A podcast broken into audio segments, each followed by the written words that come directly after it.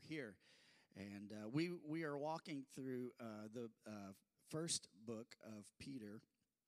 And uh, I talked about that last week, and uh, a little bit, little bit different tone than Paul, but talking about the same Jesus. Amen. How many know that Jesus is the same yesterday, today, and what forever? And so I, I love that. And uh, the the theme of this book, if you could sum it up in one word, is hope. Everyone say hope. Hope is the expectation of coming good. How many have hope in the Lord? How many know that we have hope beyond this life? Amen. And as a believer, uh, the one thing that that I can, uh, you know, just take take strength in in my life, and what keeps a smile on my face is the fact that Jesus Christ has me in the palm of His hand, and I have a hope. Amen.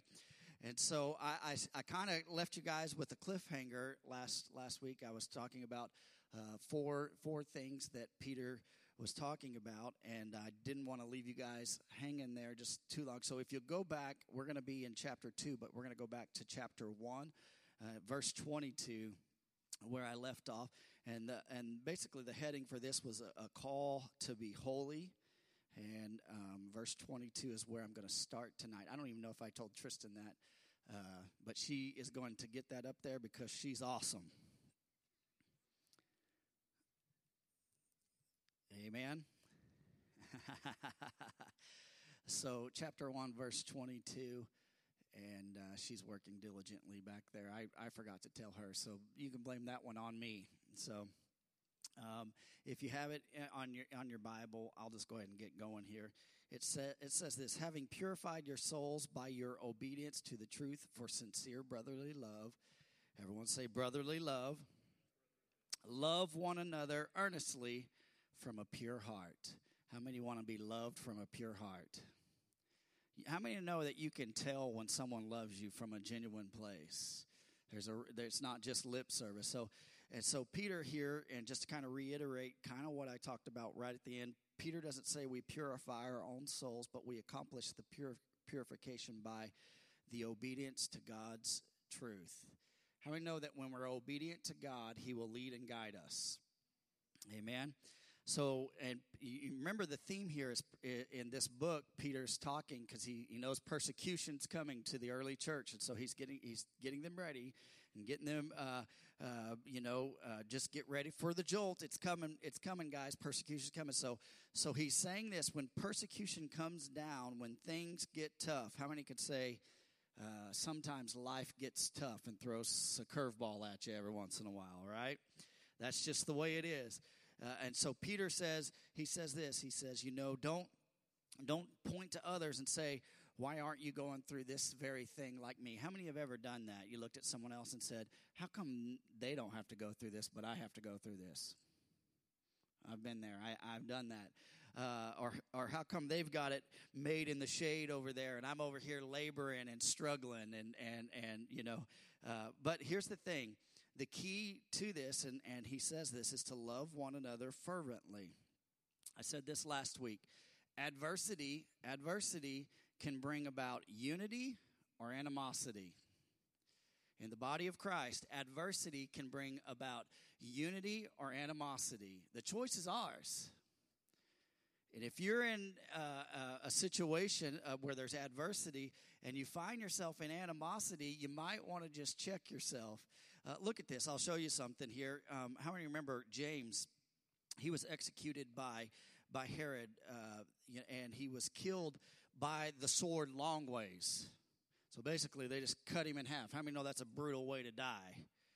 And what happened there, the adversity was happening, and what happened there, Herod saw, hey, this thing, killing James, made uh, this group of people who wanted to persecute the Christians happy. So Herod's like, okay, I see what that did. That'll bring some popularity my way. And then he finds himself, Herod, how many remember the story where, where Peter was arrested?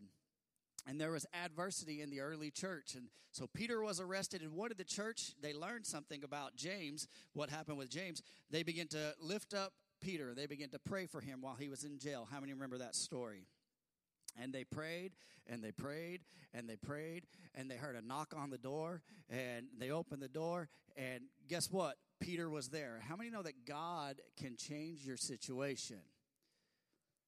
Amen. So that tells me, listen, that little story tells me right there there is power in prayer and unity in prayer.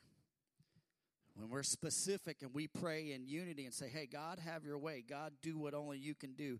Lord, you can do the miraculous when we're connected.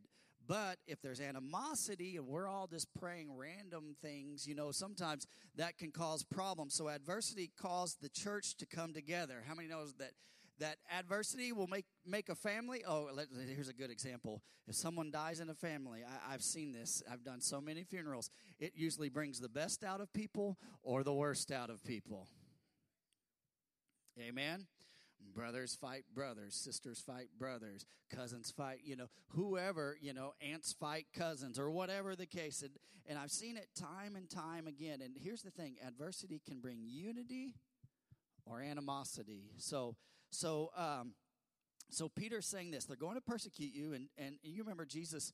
He told he told Peter this. He said, "Hey, they're going to stretch out your arms, and they're going to take you where you don't want to go." How many remember the way that Peter died? He's crucified upside down. And they took him where he didn't want to go. And you remember Peter's response. I talked about this at the end of John there. He looked and he pointed to John and said, Hey, what about this guy, though? After after Jesus told him, "Hey, they're going to lead you and they're going to take you where you want." Peter's concern was worried about John. He's like, "Hey, wh- what about this guy? What's going to happen to him?" He wants to hear, "Hey, he wants to know that John is going to have to go through the same adversity that Peter's going to have to go to." How many how many uh, deep down inside in your heart sometimes you're like, "Man, I, I'm glad that they're going through that because I'm going through that, right?" But it's funny here because Jesus looks at him and says, "Hey, hey, don't worry about what happens with John. Peter, you keep your eyes on me and follow me, and I'll lead and guide you. So look at this. Verse 23 says this Since you have been born again, not of perishable seed, but of imperishable, through the living and abiding word of God. So, knowing because of his own experience, Peter Peter knew that trials could create animosity towards others. He gives us four reasons why we are to love one another. This is where I left you guys last week. We are to love one another in unity. Everyone look across the room. You're supposed to love that person that you're looking at across the room. All everyone's looking at me right now. Praise God. You got to love me. But we are to love each other in unity. Here's here's point 1 right here. Number 1, we are family. Number 1, we are family. That verse says since you have been born again, how many are born again? Because of the blood of Jesus, we are family. We are family, right? Because of the blood of Jesus, you've been born again, not of perishable seed, but of imperishable. Not of something that this earth can give you, but through the living and abiding word of God. Man, I don't know about you. We say things like this all the time family first, right? We hear that all the time family first or family over everything. I've heard people say those things. But the truth is, in a spiritual sense, we don't always act that way. Right? If we are family, we ought to love each other, give each other grace. How many have gotten in some good fights with your siblings growing up? How many have gotten in some fist fights or some screaming matches and and whatnot. You know, one thing I've learned about family is this you know exactly how to make each other mad, you know exactly what buttons to push. You know, it's kind of like my mom. She would say, Don't push my buttons. And I would go, boop, boop, boop, boop, boop, boop, boop, right? And I'd get in trouble. But here's the thing, you know, uh, you know, the thing about our family is sometimes when adversity comes, it'll bring the best out of our family or it can bring the worst out of our family. And I don't know about you, uh, you know, I, I, know that family can frustrate us, they can make us mad um, uh, because they know us best and they know us the worst. Amen. Sometimes that's worse. Uh, me and my brother, me and my older brother, he's been here and, and spoke a few times. Uh, w- growing up, we fought, we fought, and we fought and we argued because we were too much alike. How many know sometimes as siblings you're you're more alike than you realize? And my mom would be like, "You guys are too much alike." I'd be like, "No way, I'm like that guy. I'm much better than him. I'm much better looking than him." Or whatever the case. And so, but but we, you know, we, we're different. We're different people. Uh, we have different styles. We have different, uh, you know, leadership styles. Uh, me and him, me and my brother, we don't like the same foods at times. Come on. And we don't always agree um, on the same way of doing things. Amen. Some of you need to look over at your spouse. Sometimes we don't agree on doing the same, doing doing something the same way. But but here's the deal. This is what I've learned. So you start talking about my brother, I'm going to come to his defense. I'm like, no, no, no, no. You don't get to talk about him. Now we've got some history, but you don't get to talk about him. That's the way it works. And I don't care how mad he's made me, guess what? I'm going to defend him. And I think spiritually, sometimes in the church, we're not very good at that. And maybe because someone's hurt us or someone has, has let us down at times, um, we say, ah, you know what? Just let him talk. Let him do this. But but here's the thing: I love my brother, and he is my brother. And and you know, here's the thing: I love my brothers and my sisters that are here tonight. You know, you're all my brothers and sisters. We're from the same imperishable seed, which is salvation through Jesus Christ. Guess what? We're brothers and sisters in Christ. You might as well just get used to it. I always say it around here hey, we're one big family. Hey, you know what? Some of you are looking over and say, man, I, I don't know, my brother could look a little bit better tonight, you know, or whatever the case. But here's the thing we all come from what Christ has done from, for, for us. And so, what the price that He paid on Calvary, we're, we're adopted. He has bought us with a price. Amen. And I say this hey, I've got to fight to keep unity amongst my family. Amen. All right, you guys receiving that tonight? So why? Because uh, you know, here's the reason why I have to fight to keep unity is because I may not always agree with everyone, but this is what I know: I can do more by getting in line with the body of Christ than I can out on my own. Right? You know, uh, a river is is very strong, but a river is stronger than a stream that just bounces off by itself. The river keeps the flow going. So I don't know about you. I want to stay right in the river of what the Holy Spirit's doing, and I want to stay in unity. Verse 24 says this For all flesh is like grass, and all its glory like the flower of grass. The grass withers, and the flower falls. We're seeing that right now, right? So do the leaves. Amen? Can I get an amen? All right. But I like this part. But the word of the Lord remains forever. Everyone say forever. That means forever. and this word is the good news that was preached to you. So uh, in the 90s, there's this, this country singer named Trace Atkins, and he had this 90s hit country song called Time Marches On. How many know what I'm talking about? I'm gonna pray for you guys that know that song. I'm just kidding. I'm just I'm just kidding. But he sang this song, and it was a it was a it was a uh, Billboard's top hit. And and the song basically says this: Time marches on, and things change. And the older I get, the more I realize that, right? Uh, the other day, we, we yesterday we went and voted, and Zaylee voted, and I was like, "There's no way that my daughter is old enough to vote." It kind of blew my mind that we were there, and so I. But how many know that that time changes? But here's the thing about that song, and that doesn't take into account everything changes except the Lord and His Word. They don't change. They don't change. They remain. So uh, and so it's still true. The Word of God is still relevant. It's still the number one selling book of all time. Amen. It still has power to change my heart, your heart, my mind, your mind. If we just open it up, we begin to read it, we begin to soak it in. Amen. And so I tell you what, I, I will say this the Bible will keep a family together in love and in unity if we let it. And that includes us right here. So here we go, uh, uh, chapter two. It's, and if you need a heading here, it's um, a living stone and a holy place. If you're taking notes, a living stone and a holy place. And really, the first part of this chapter actually goes more with the the the end of, of chapter one. But it says this: So put away all malice and all deceit and hypocrisy and envy and all slander. Like newborn infants, long for pure spiritual milk, that by it you may grow up into salvation. Everyone look at your neighbor say, Grow up.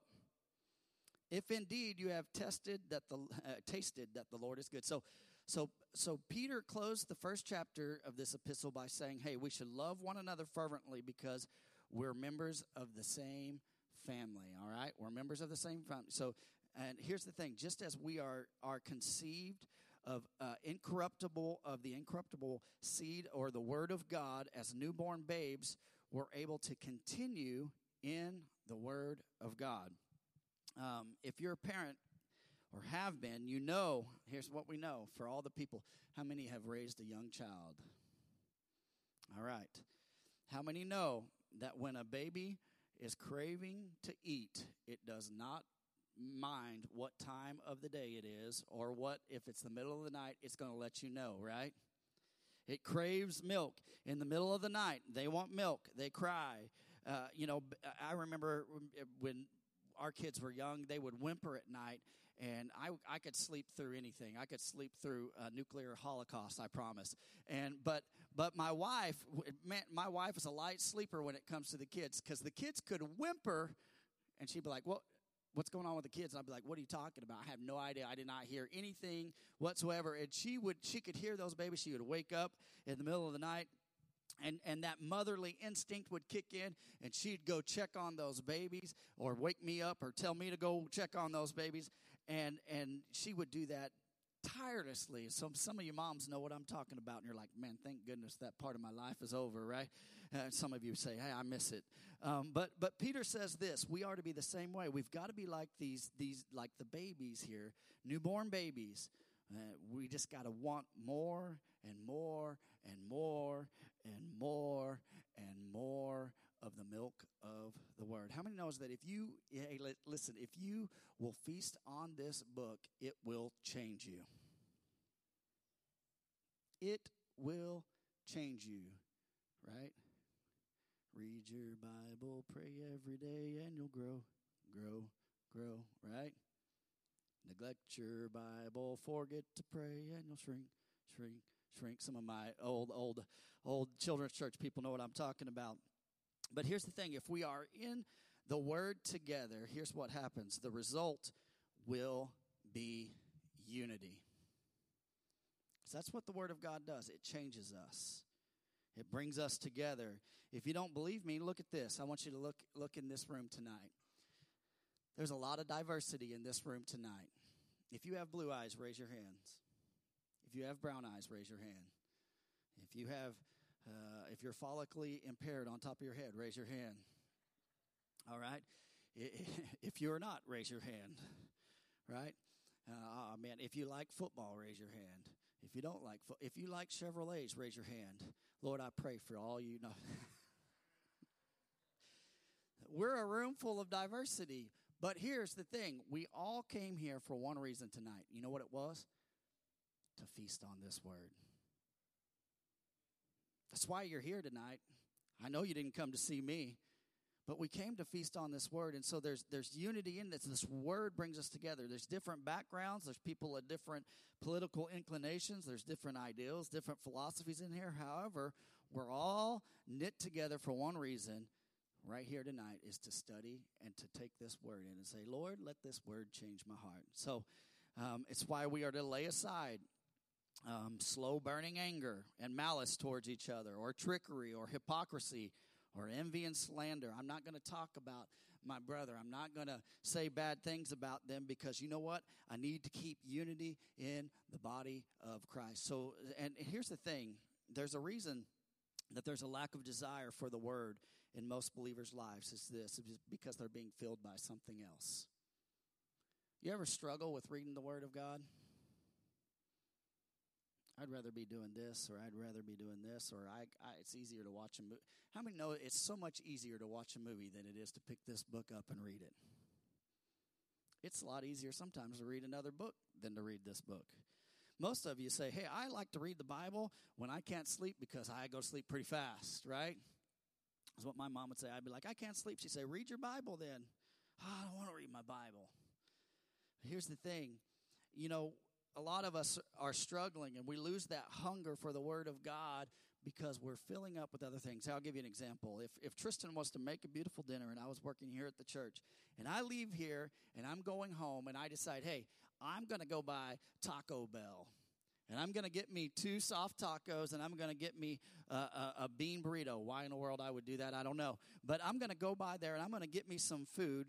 And, and then I get home and Tristan has made this beautiful meal and she says, Hey, it is time to eat and feast on this meal.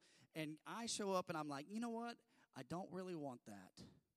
Here's the thing I've settled for something that is less than what's best. I'm not knocking Taco Bell here. Maybe I am a little bit. But I'd much rather eat what my wife's throwing down than what Taco Bell's throwing in a microwave. and that's what happens with us. How often do we fill ourselves up with junk, the junk food of this world, instead of eating out of a balanced book that can change us, that can bring unity in our families, that can be life giving? that can give us the nutrients that our spirit needs and that our physical body needs. Amen? And so that's why Peter says this lay aside all that junk, and then you'll desire the milk of the word. Verse 4 says this As you come to him, a living stone rejected by men, but in the sight of God, chosen and precious, you yourselves like living stones. So we're not only children of the same family, but we're stones in the same building. All right? We're stones in the same building. Number two, we are stones. We are living stones. All right? I'm not talking about the rolling stones. All right? We are living stones. All right? So the church, I got news for you. The church is not this carpet. The church is not this sheetrock. The, the church is not the rafters in here. This is a beautiful facility. This is a building. Did you know this is a building right here? All right? You know what the church is? Raise your hand. You're the church. You know what? We always say, hey, we're glad you came to church. Really, you brought church with you. That's, that's the truth of it. And, and the church is those that occupy these seats. That's what the church is. That's what the church is. Uh, I don't know about you. I love to come to church. And I think this, uh, our sanctuary is a beautiful place. I think this is a great place. And I, I, I look at our property and I look at it and I say, man, this is pleasant to look at. And I love the feeling of being at church. How many love the feeling of being at church? You know what? You ought to come here in the middle of the day when no one's here. It's, it's got a, a different feel. You know why? Because you guys aren't here. The church is, is about you. So, uh, you know, in my in my life serving in various roles in church, I often have have been the the person that gets to lock up the church. And when when everyone leaves, and uh, some of my you know Micah can understand this. She was a PK. Uh, sometimes you're the last to leave, you know, no matter what. And and um, you know, locking up over time. And when I was associate pastor or youth pastor, and everyone would leave. And after we had had a good service, there was something interesting when I would go around and make sure all the lights were shut off. And it's interesting the presence of God after we've had a move of God in this place. And I come into the sanctuary after everyone's gone. Man, I can just feel this resting of the Holy Spirit in here not because of the building, but because you brought it with you. It's amazing to me. And so, uh, and I love that. So, uh, the next part of this says, are being built up as spiritual house. So, we're living stones. We're being built up as spiritual house. You didn't know that you were a house, right? We're living stones who are being built up or fit together as spiritual house. Um, and, and when I think about that, that brings a, a scripture to mind in 1 Kings chapter 6, verse 7, it says this. This is interesting. When the house was built, it was with stone prepared at the quarry. How many know we got quarries around here? Left, right, all around us. Right? So that neither hammer nor axe nor any tool of iron was heard in the house while it was being built. So, to give you a reference of what's happening in this little bit of scripture in 1 Kings chapter 6. When Solomon's temple was being constructed, all of the chiseling, all of the hammering, all of the cutting, all of the chipping was done underneath the old city of Jerusalem. It was not done on the on the Temple Mount. So when the stones were taken up to the Temple Mount, you know what? They could be fit together in silence. It's pretty amazing. Think about it. They they already knew they that you know they were going to be. So they're living stones being fit together for. Uh, we're living stones being fit together for an eternal temple in heaven. You know what happens when I get to heaven? All my rough edges are going to be gone. This is going to be down. This will be full. Amen. My attitude will be made right. I, I love that. So, um, and so here we are. Imagine our lifetime. In our lifetime, imagine you're in this process and God is working on you and He's chiseling on you right now, and you are in the quarry. God's saying, I'm going to get this knocked off of you. How many need a little bit of knocking some stuff knocked off of you from time to time, right? So we're living stones being fit together for an eternal temple in heaven. So here, here's the deal. Um, I said this that, uh, that life is like a quarry, which explains why we feel like we're being chipped on and hammered on and chiseled on at times. God, this hurts. Why do I have to go through this process? Um, some of you may say this. You may look over at your spouse and say, Why am I married to this blockhead? Or why, why do I have to put up with this job? Or why are they part of my family? Some of you don't raise your hand on that, all right? You know why? We're living stones. And here's what happens living stones are constantly rubbing on each other and, and knocking the rough edges off of each other. You say, oh man, sometimes some people just bug me and they have rough edges. And here's the thing, man, I, I remember when I was a youth pastor, and I pray to God that this person does not listen to our podcast, but there was a person who served, and, and I kid you not, I kid you not, I did not understand why they wanted to serve because I thought this person is out to get me. You know, no matter what decision I made, everything was questioned. And I was just like, stop with this, you know? And I was like, man, this person, it really bugs me. No matter what, no matter what decision I made, there was always a question behind why we made this decision. I was like, man, this is tough. But this is what I've learned. God puts those people in your life sometimes to smooth some things out. God was working patience within me. He was smoothing some rough edges out in me so that maybe and when I got to this point in my life, when things would happen, I'd be like, you know what? That's okay, God. We're gonna we're gonna work these rough edges out. We're gonna get past this. Well, you might say this: I, I don't like them, or they're too rough, or they're too honest, or they're too sweet. Uh, but how many know that God will put put a sweet person uh, uh, next to a rough person sometimes to knock some edges off of them? They're just too nice. Well, maybe you're too mean. I don't know. Here's the thing this is what I've learned we're being perfected here in this life. Every day I get up, every day I read this word, every day I pray, every day I walk this thing out. I'm walking this thing out, and God is perfecting me. And He's making me better than I was the day before. At least I pray He is. And He's sending some people sometimes to smooth some edges within me. And sometimes it's like, God, why is this person next to me right now? Why am I struggling with this? See, see, God knows this that that that in this when he's building this house and he's setting living stones down and they're they're next to each other that it, it he is shaping us and he is building his kingdom and here's what happens. This is what i do. When god puts someone like that around me here's what i know. My tendency is god i don't like this this rubbing on me. I don't like this. This is frustrating so you know what i do? I try to fix God's fix. How many have ever tried to fix God's fix? God's fixing me, God's making me. And then what happens is then I try to fix God's fix, and then God fixes my fix of his fix, and then I try to fix right, and the process goes on and on and on and on, and then I'm like, God, I am so tired, and God's like, oh, I'll just put another person next to you. Here you go.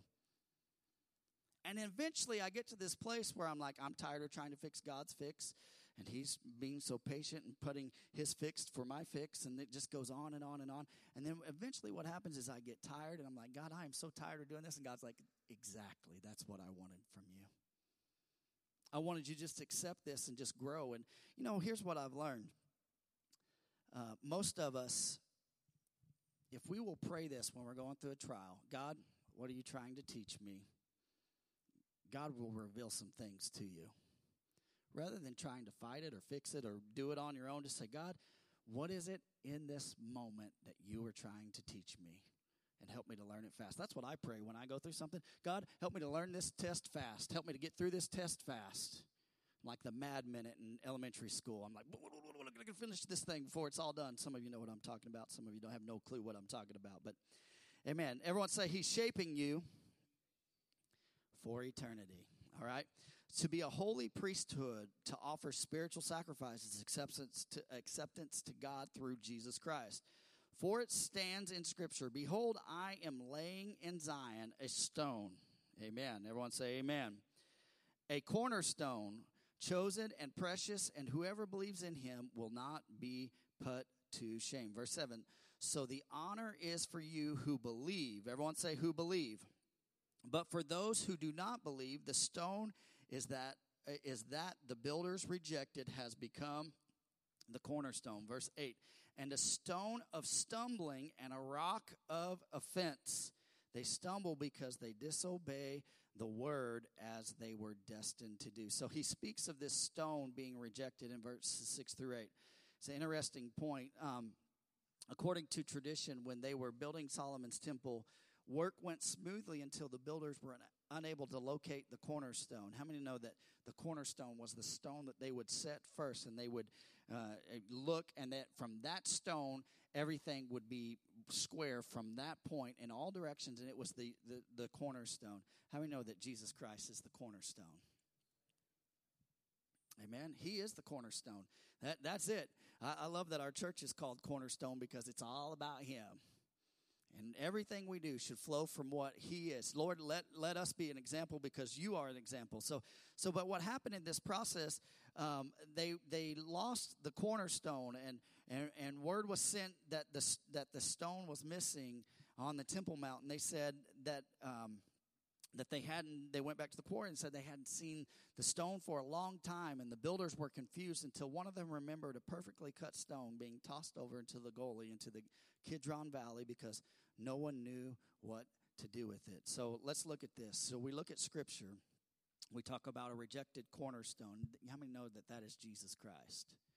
And here's the thing Jesus will either be the cornerstone that is the example of your life, or he'll be a stumbling block. So check this out.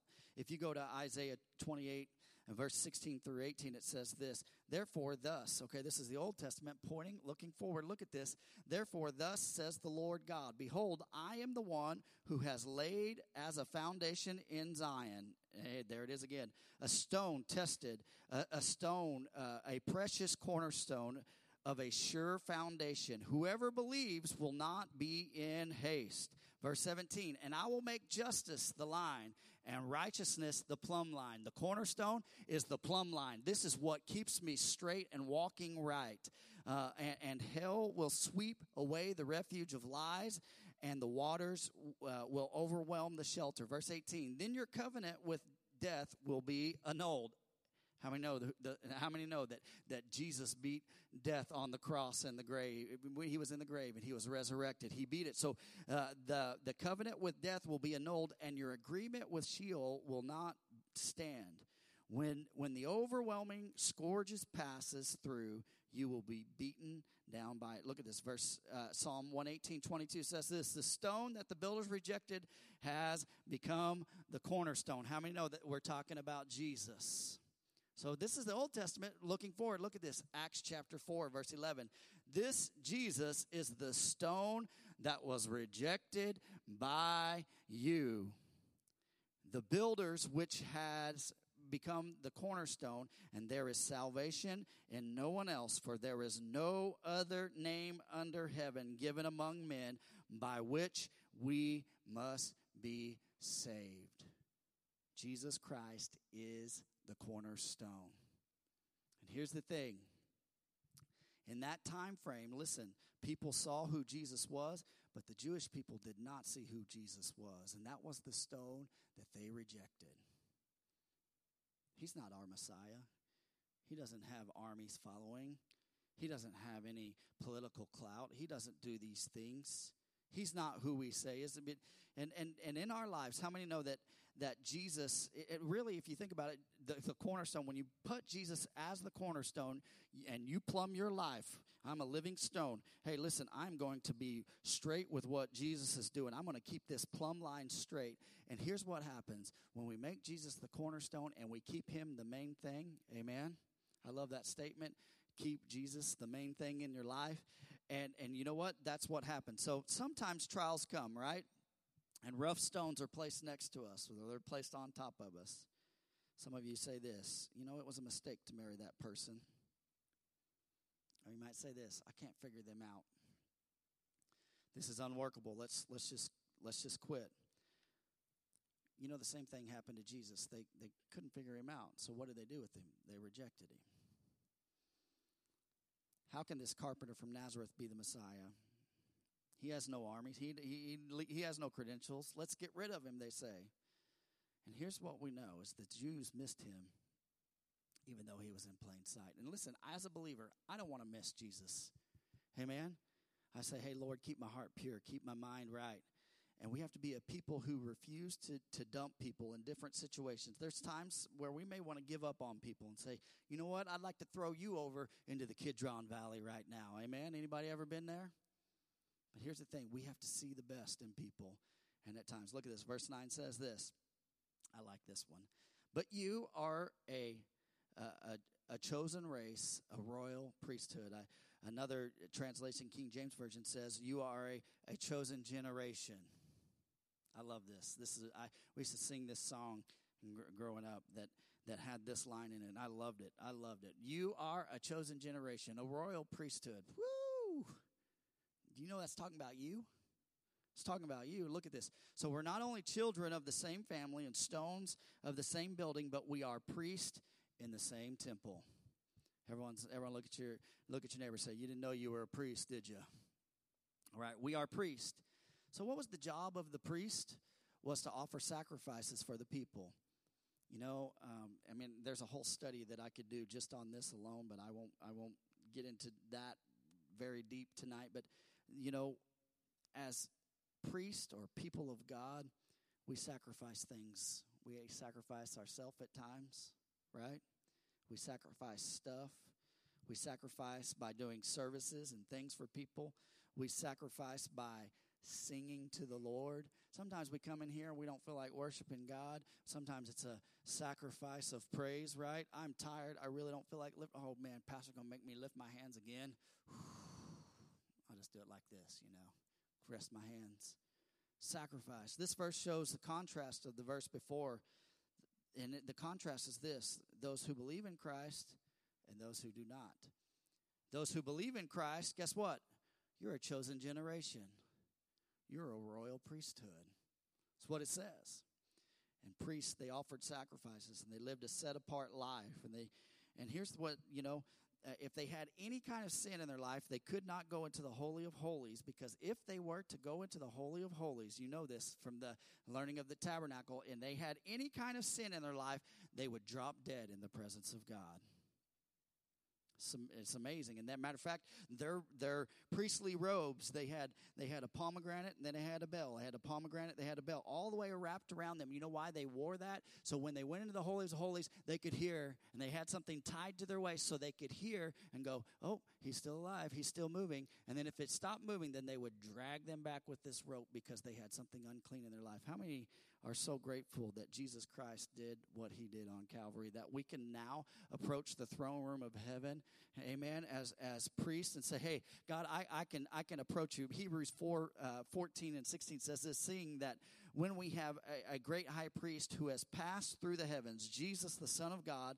let us hold fast our confession. Verse 15, for we do not uh, for we do not have a high priest who cannot sympathize with our weaknesses but was in at all points tempted as we are, yet without sin. How many know that Jesus lived a perfect life? Verse 16 says this Let us therefore, I like this, come boldly to the throne of grace that we may obtain mercy and find grace to help time help in the time of need. You know what that tells me? That as a as a as a child of God, here's what I know. I can come any moment before the Lord and say, "God, I need you. I need to, I need you to move on my behalf in my situation. And because of Jesus Christ, we have access to God.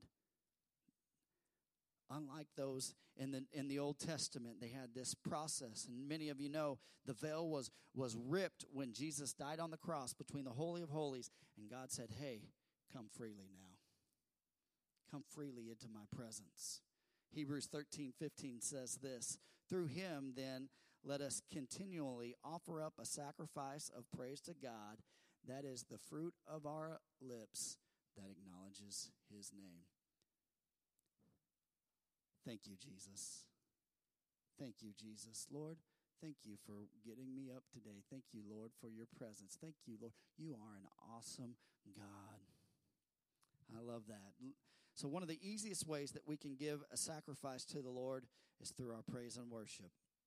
Next part says this a holy nation, a people for his own possession, that you may proclaim the excellencies of him who called you out of darkness. How many could say, God called you out of darkness? Not only did he call you out of darkness, but he called you what? Into marvelous light. It's not enough that he pulled me out of darkness, but he put me into marvelous light. So, verse 10 says this Once you were not a people, but now you are God's people. Once you had not received mercy, but now you have received mercy. So, not only are we from the same family, everyone say we're family, we're stones fit together, and we're priests in the same temple, but we are also citizens of the same nation. I know we're literally here and spiritually here, all right? All right? In our case tonight. So here's number four we are citizens. Everyone say, We are citizens. Here's what I know this world looks at Christians and they have an obscure look when they look at Christians across this world and go, Why do you guys believe the way that you do? Why do you act the way that you act? You know, why are you guys so peculiar? And here's the thing I, I, yesterday I voted. And I pray that you did too. Yesterday I voted, and I'm a citizen of the United States, and I'm proud to be a citizen of the United States. Amen. How many are grateful that you live in a free nation? Amen. And she ain't perfect, but I love her anyways, right? And and and so here's what I know, uh, you know, and I'm proud. But here's what I know about this nation. This nation is a temporal thing. Because one day I'm going to pass away, and it doesn't matter if I'm an American citizen at that point. It doesn't. When I became a child of God, I became a, a citizen of something eternal, something that lives beyond this soil, but up in heaven. So, and here's the thing the, this world, they don't understand that. They don't understand us Christians. You know, um, we as believers are a group of people who are set apart for who God uses. We're set apart. We're different. We're supposed to be different than the world, not assimilating like the world, but like called out, right? Called into to the light, not in the darkness, not operating in the darkness, but called into light. And the world doesn't understand Christians. Why are you guys so narrow-minded? Why are you why are you grounded in God's words? Why don't you let society decide what your feelings are? Come on somebody, right? You know, what do you mean speaking this truth? How can you speak truth? That's not my truth. Well, I don't matter what your truth is. I believe in this truth right here, and it's unchanging and lasts forever. The world doesn't understand that. Paul said it like this If I had hope in this world only, I'd be a miserable man. And I don't know about you. The longer I live, the longer I live in this world, and I love everybody and I love this world, but I've got my eyes on the hope of heaven more and more every day. Every day I say, hey, Lord, come. Any day. Come on, come on, come on. As a matter of fact, if they took a bus load up right now, I'd be the first one on. You know, here's the thing. You know, this world is a miserable place. We see in our society, societies at an all or suicides at an all-time high, right? Broken people, anxiety and fear leading a lot of people how about this? A lot of people put their hope in a political system. Can I tell you something that will fail you? Ooh, come on, somebody. I don't care what you, you know, you can vote red, blue, purple, whatever, green. It doesn't matter. That will fail you. You could put your hope in the stock market. Hey, listen, one day it'll come down, down, down, down, down, down. You can put your hope in your education, you'll find out in about 100 years from now, they'll be like, I can't believe we taught those people those things. Come on now.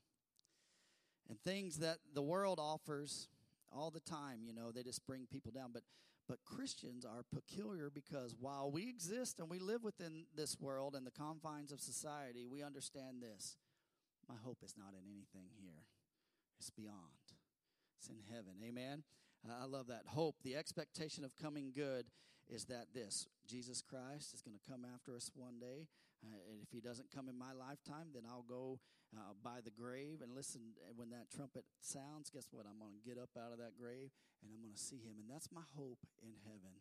We have this hope, and it's Jesus Christ. Verse 11 says this Beloved, I urge you, so- sojourners, exiles, to abstain from the passions of this of the flesh. So, um, as a body, uh, you know, we need to do a few things here to to keep unity. First is this, and if you're a note taker, you can write this down. We are to live purely. This is a good bit of scripture right here, all right? And listen, don't get mad at me. I'm the messenger, all right? You can get mad at Peter for writing this. You can get mad at the Holy Spirit for inspiring Peter to write this. Having uh, talked about persecution from the outside, he shifts gears here and he looks at the potential dangers from within. So we know what the world's doing, but listen, there are some potential dangers from us within, some things within us. You know why? Because we're humans. So the devil loves to work uh, in disunity. So to cause grudges, to cause pains, to cause sorrows among believers, to cause church splits. Come on, somebody. To cause unhappy church people. Well, I don't like the way he preaches. I know I was supposed to preach your style, anyways.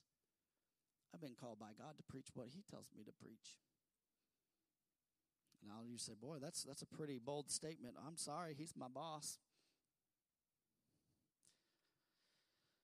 It says this abstain from the passion of the flesh. Abstain means this to refrain, to keep at bay, to keep from doing. Doing what? Fleshly desires and lust. It's pretty plain, plain spoken, isn't it? Pretty straightforward right there.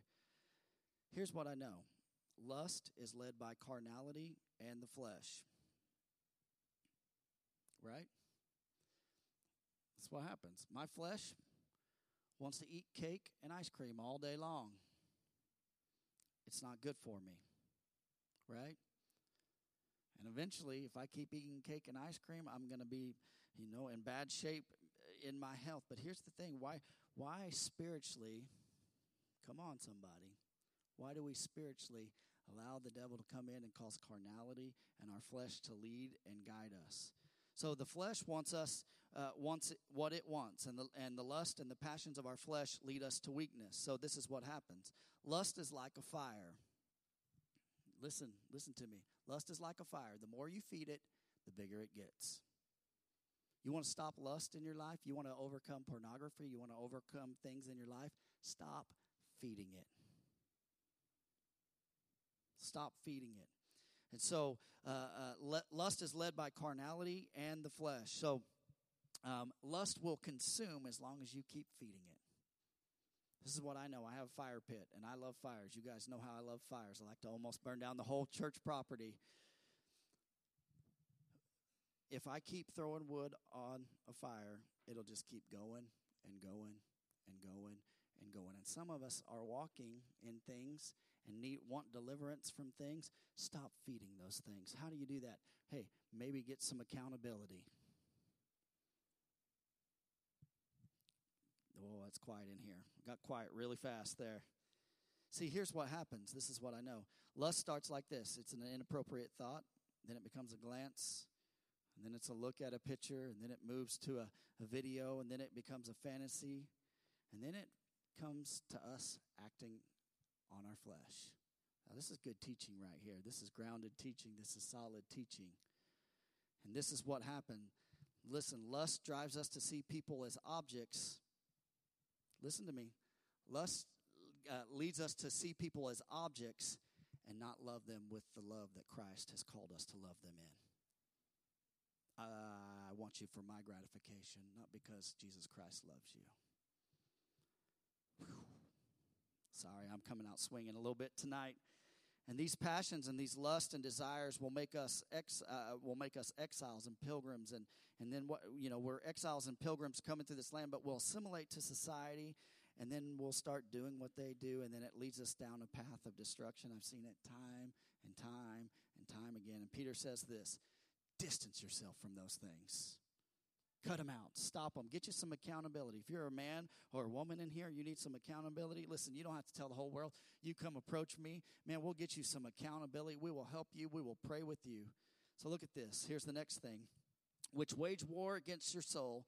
Keep your conduct among the Gentiles honorable, so that they, when they speak against you as evildoers, that they may see your good deeds and glorify God on the day of salvation. So here's the next portion of scripture is this and if you need a heading, is this submission to authority. And I, I, I promise you, we're going to cruise through this last little portion pretty fast here. Submission to authority. Uh, look at this. So be subject to the Lord's sake to every human institution, whether it be the emperor, president, as supreme, or the governors as sent by him to punish those who do evil and to praise those who do good. Verse 15 For this is the will of God that by doing good you should put to silence the ignorance of foolish people. So, I don't know about you, I think this is a perfect word for right after an election. No, some of you are like, I don't like that word. I don't like that in my life. Here's what I know we as believers in Christ should walk in purity and humility. So we are to be subject to those in authority over us. That doesn't mean that we can't disagree with them. Some of you are going, oh, praise God, right? Doesn't mean we can't disagree with them, but there are time, times in, in, in our Christian walk where the truth of God's word needs to prevail over society or man's ideals or plans. All right? But we are to be examples to the world who is watching us. You know, the world's watching us, seeing how we respond and how we do things, and if we are actually walking in love live in humility and purity, and, and that puts the foolish of our society in silence. I can't say nothing bad about them because they're just so good. Verse 15 give, uh, gives the authority to follow those in command uh, over you by saying, God is the God of the universe. It's God's will. And, and God's saying, hey, follow them. This, this does not mean follow things that aren't, uh, that are against God's God's will, but uh, or like sin, for instance. But but be peaceable when you can. And here's the thing: it's like a muzzle on an animal. The world cannot bring charge against you. When you walk upright and purely, the world looks at you and go, "Hmm." Speak the truth, but do it in love. You know, sometimes I see I see pastors sometimes, and man, they just speak the truth, and there's nothing wrong with what they're saying, but they're not saying it in love. And the only bit of scripture that I ever see it, it, that says when you're speaking the truth and you're not doing it in love, it, you are a loud cymbal. It's just annoying, right? Sometimes I'm like, man, that, that is so rough sometimes. You know, you can speak the truth in love. Verse 16 says this Live as people who are free, not using your freedom as a cover up for evil but living as servants of God. Honor everyone, love the brotherhood, fear God, and honor the emperor. So grace means this: we uh, we are free from sin, not free to sin. Let me just put that out there real fast. Grace means that you're free from sin, not to sin. It means uh, it, it's running from sin, not getting as close to sin as possible. If you come to me and say, Hey, am I sinning if I do this, this, this? I'm going to be like, Hey, you missed the point because you're trying to get too close there. It means running away from it, running away from sin. Honor everyone and honor the emperor. Love the brotherhood. But look at this. That little bit of scripture says, What to God? Fear God. So be in reverence to God. Not, not, don't fear man Honor them, but don't fear the president. Honor them, but you should love God, honor God. But what sets us what sets God apart from the others in this list is that we have to fear him. We have to have reverence towards him. Verse 18 says this Servants, be subject to your masters with all respect, not only uh, uh, to the good and gentle, but also to the unjust. Verse 19, for this is the great this is a gracious thing when mindful of God, one endures sorrows while suffering unjustly. Verse 20, for what credit uh, is it if when you sin and are beaten for it, you endure? But when you do good and suffer for it, you endure.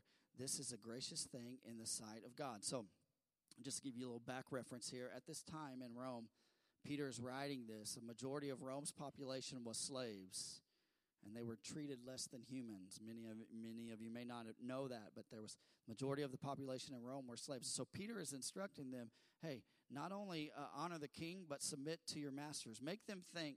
And you know, when I begin to think about that, it makes me think, how can I gripe about all the politicians in Washington D.C. when Peter's telling these people, hey, just just be in submission and honor them and do what they say. And and and here's the thing, you know, it really kind of gets me uh, my mind going. So look, verse 21. We'll jump ahead here. I know we're almost done. I promise we're almost done. We're going to go through this last five verses here. For to this you have been called, because Christ also suffered for you, leaving you an example, so you might follow in his steps. Verse 22 He committed no sin. Everyone say, He committed no sin. Neither was deceit found in his mouth. Oh, Jesus talked a good game. He, he kept it clean. Verse 23 When he was reviled, he did not revile in return. When others went against him, he didn't react. When he suffered, he did not threaten but continued entrusting himself uh, to him who judges justly. Verse 24 He himself bore our sins in his body on the tree. I love that. I love that bit of scripture. That we might die to sin and live to righteousness. By his wounds you have been healed. Verse 25 For you were straying like sheep, but now have returned to the shepherd and overseer over soul. So we are to walk in purity, humility, and we are to walk in conformity, not to man, but to the Lamb, Jesus Christ. See, all right? Those are your three things right there. Walk, walk in purity, walk in humility, and walk in conformity to the Lamb, Jesus Christ. So, facing persecution here, the early church believers were not um, left alone. He, Jesus didn't say, "Hey, just do this," and you're on your own. But they were given a model to follow, Jesus' example. And Peter's talking about that. He suffered. How many know that Jesus suffered? Bible says it right there. It says, "Hey, uh, he didn't revile against return. He didn't. He didn't give tick for tat. And he, you know, he he just he did what he just trusted the Lord. Here's the thing: Jesus suffered for us, and he left an example that we should follow. I'll give you a quick example here. If it was to snow here in Indiana, how many know it's probably going to snow at some point, right? If it if if it were to snow and me and my son Novak went outside and we went to play in the snow, and I said, "Hey Novak, uh, uh, follow me," and it might be more of a harder thing if he was younger. So imagine him a little bit younger, and I said, "Follow me," and I began to to make tracks in the snow, and he began to follow me and say, "Hey, you got to." It would be hard for him because I have a little bit longer stride than him, right? He's a little bit shorter than me. If he ends up like Wyatt, he's going to be bigger than me. Um, but imagine him trying to take the same stride that I'm taking as a, as a, as a man and, a, you know, a little young kid taking a stride. Some of us look at our lives and we say, man, that's what I feel like. I'm, Jesus made these strides and I feel like I'm trying to follow him, but man, I, I don't have that same stride that he has. But this is amazing. When I look at this verses like what, what I just read, and Jesus being uh, treated cruelly, wrongly, terribly, um, he didn't a- answer back and say, hey, follow his footsteps. Um, I know I can't do that. I can't stay in the stride of what Jesus did. I, I do my best, but here's what I know. Here's the good news. If you feel like your stride is a little less, anybody ever felt that way? God, I don't, I, I don't know if I can be as kind as you were. I really want to respond in a different way, right? Here's what I know about Jesus. He's not only um, Jesus is not only our example, he's our enabler. Now, take that same story with me and Novak. Novak trying to take the stride with dad. But what if he said, Hey, dad, I can't do that? You know what I'm going to do? I'm going to come back. I'm going to help him. I'm going to pick him up, let him put his foot down, and pick him up again, let him put his foot down. And this is what's so good about the, the Good Shepherd. He doesn't leave us there. He says, Hey, I understand it may seem impossible with you, but listen, if you'll trust me, I will help you take stride after stride after stride. Amen. Amen. Let's bow our heads. Lord Heavenly Father, God, I thank you for this word. God, I'm I'm just so grateful for who you are. God, we covered a lot of ground tonight in this chapter, God. Just so many wonderful truths. God, I pray, Lord, that the word that is spoken here in this house, Lord, tonight, Lord, would be ever transformational within us. God, I pray, Lord, your seeds would go forward in, in might and in power tonight, God. Your word does not come back void. God, I pray, Lord, for every person in this house. God, I pray, Lord, you give them strength this week, Lord, that you would be with them.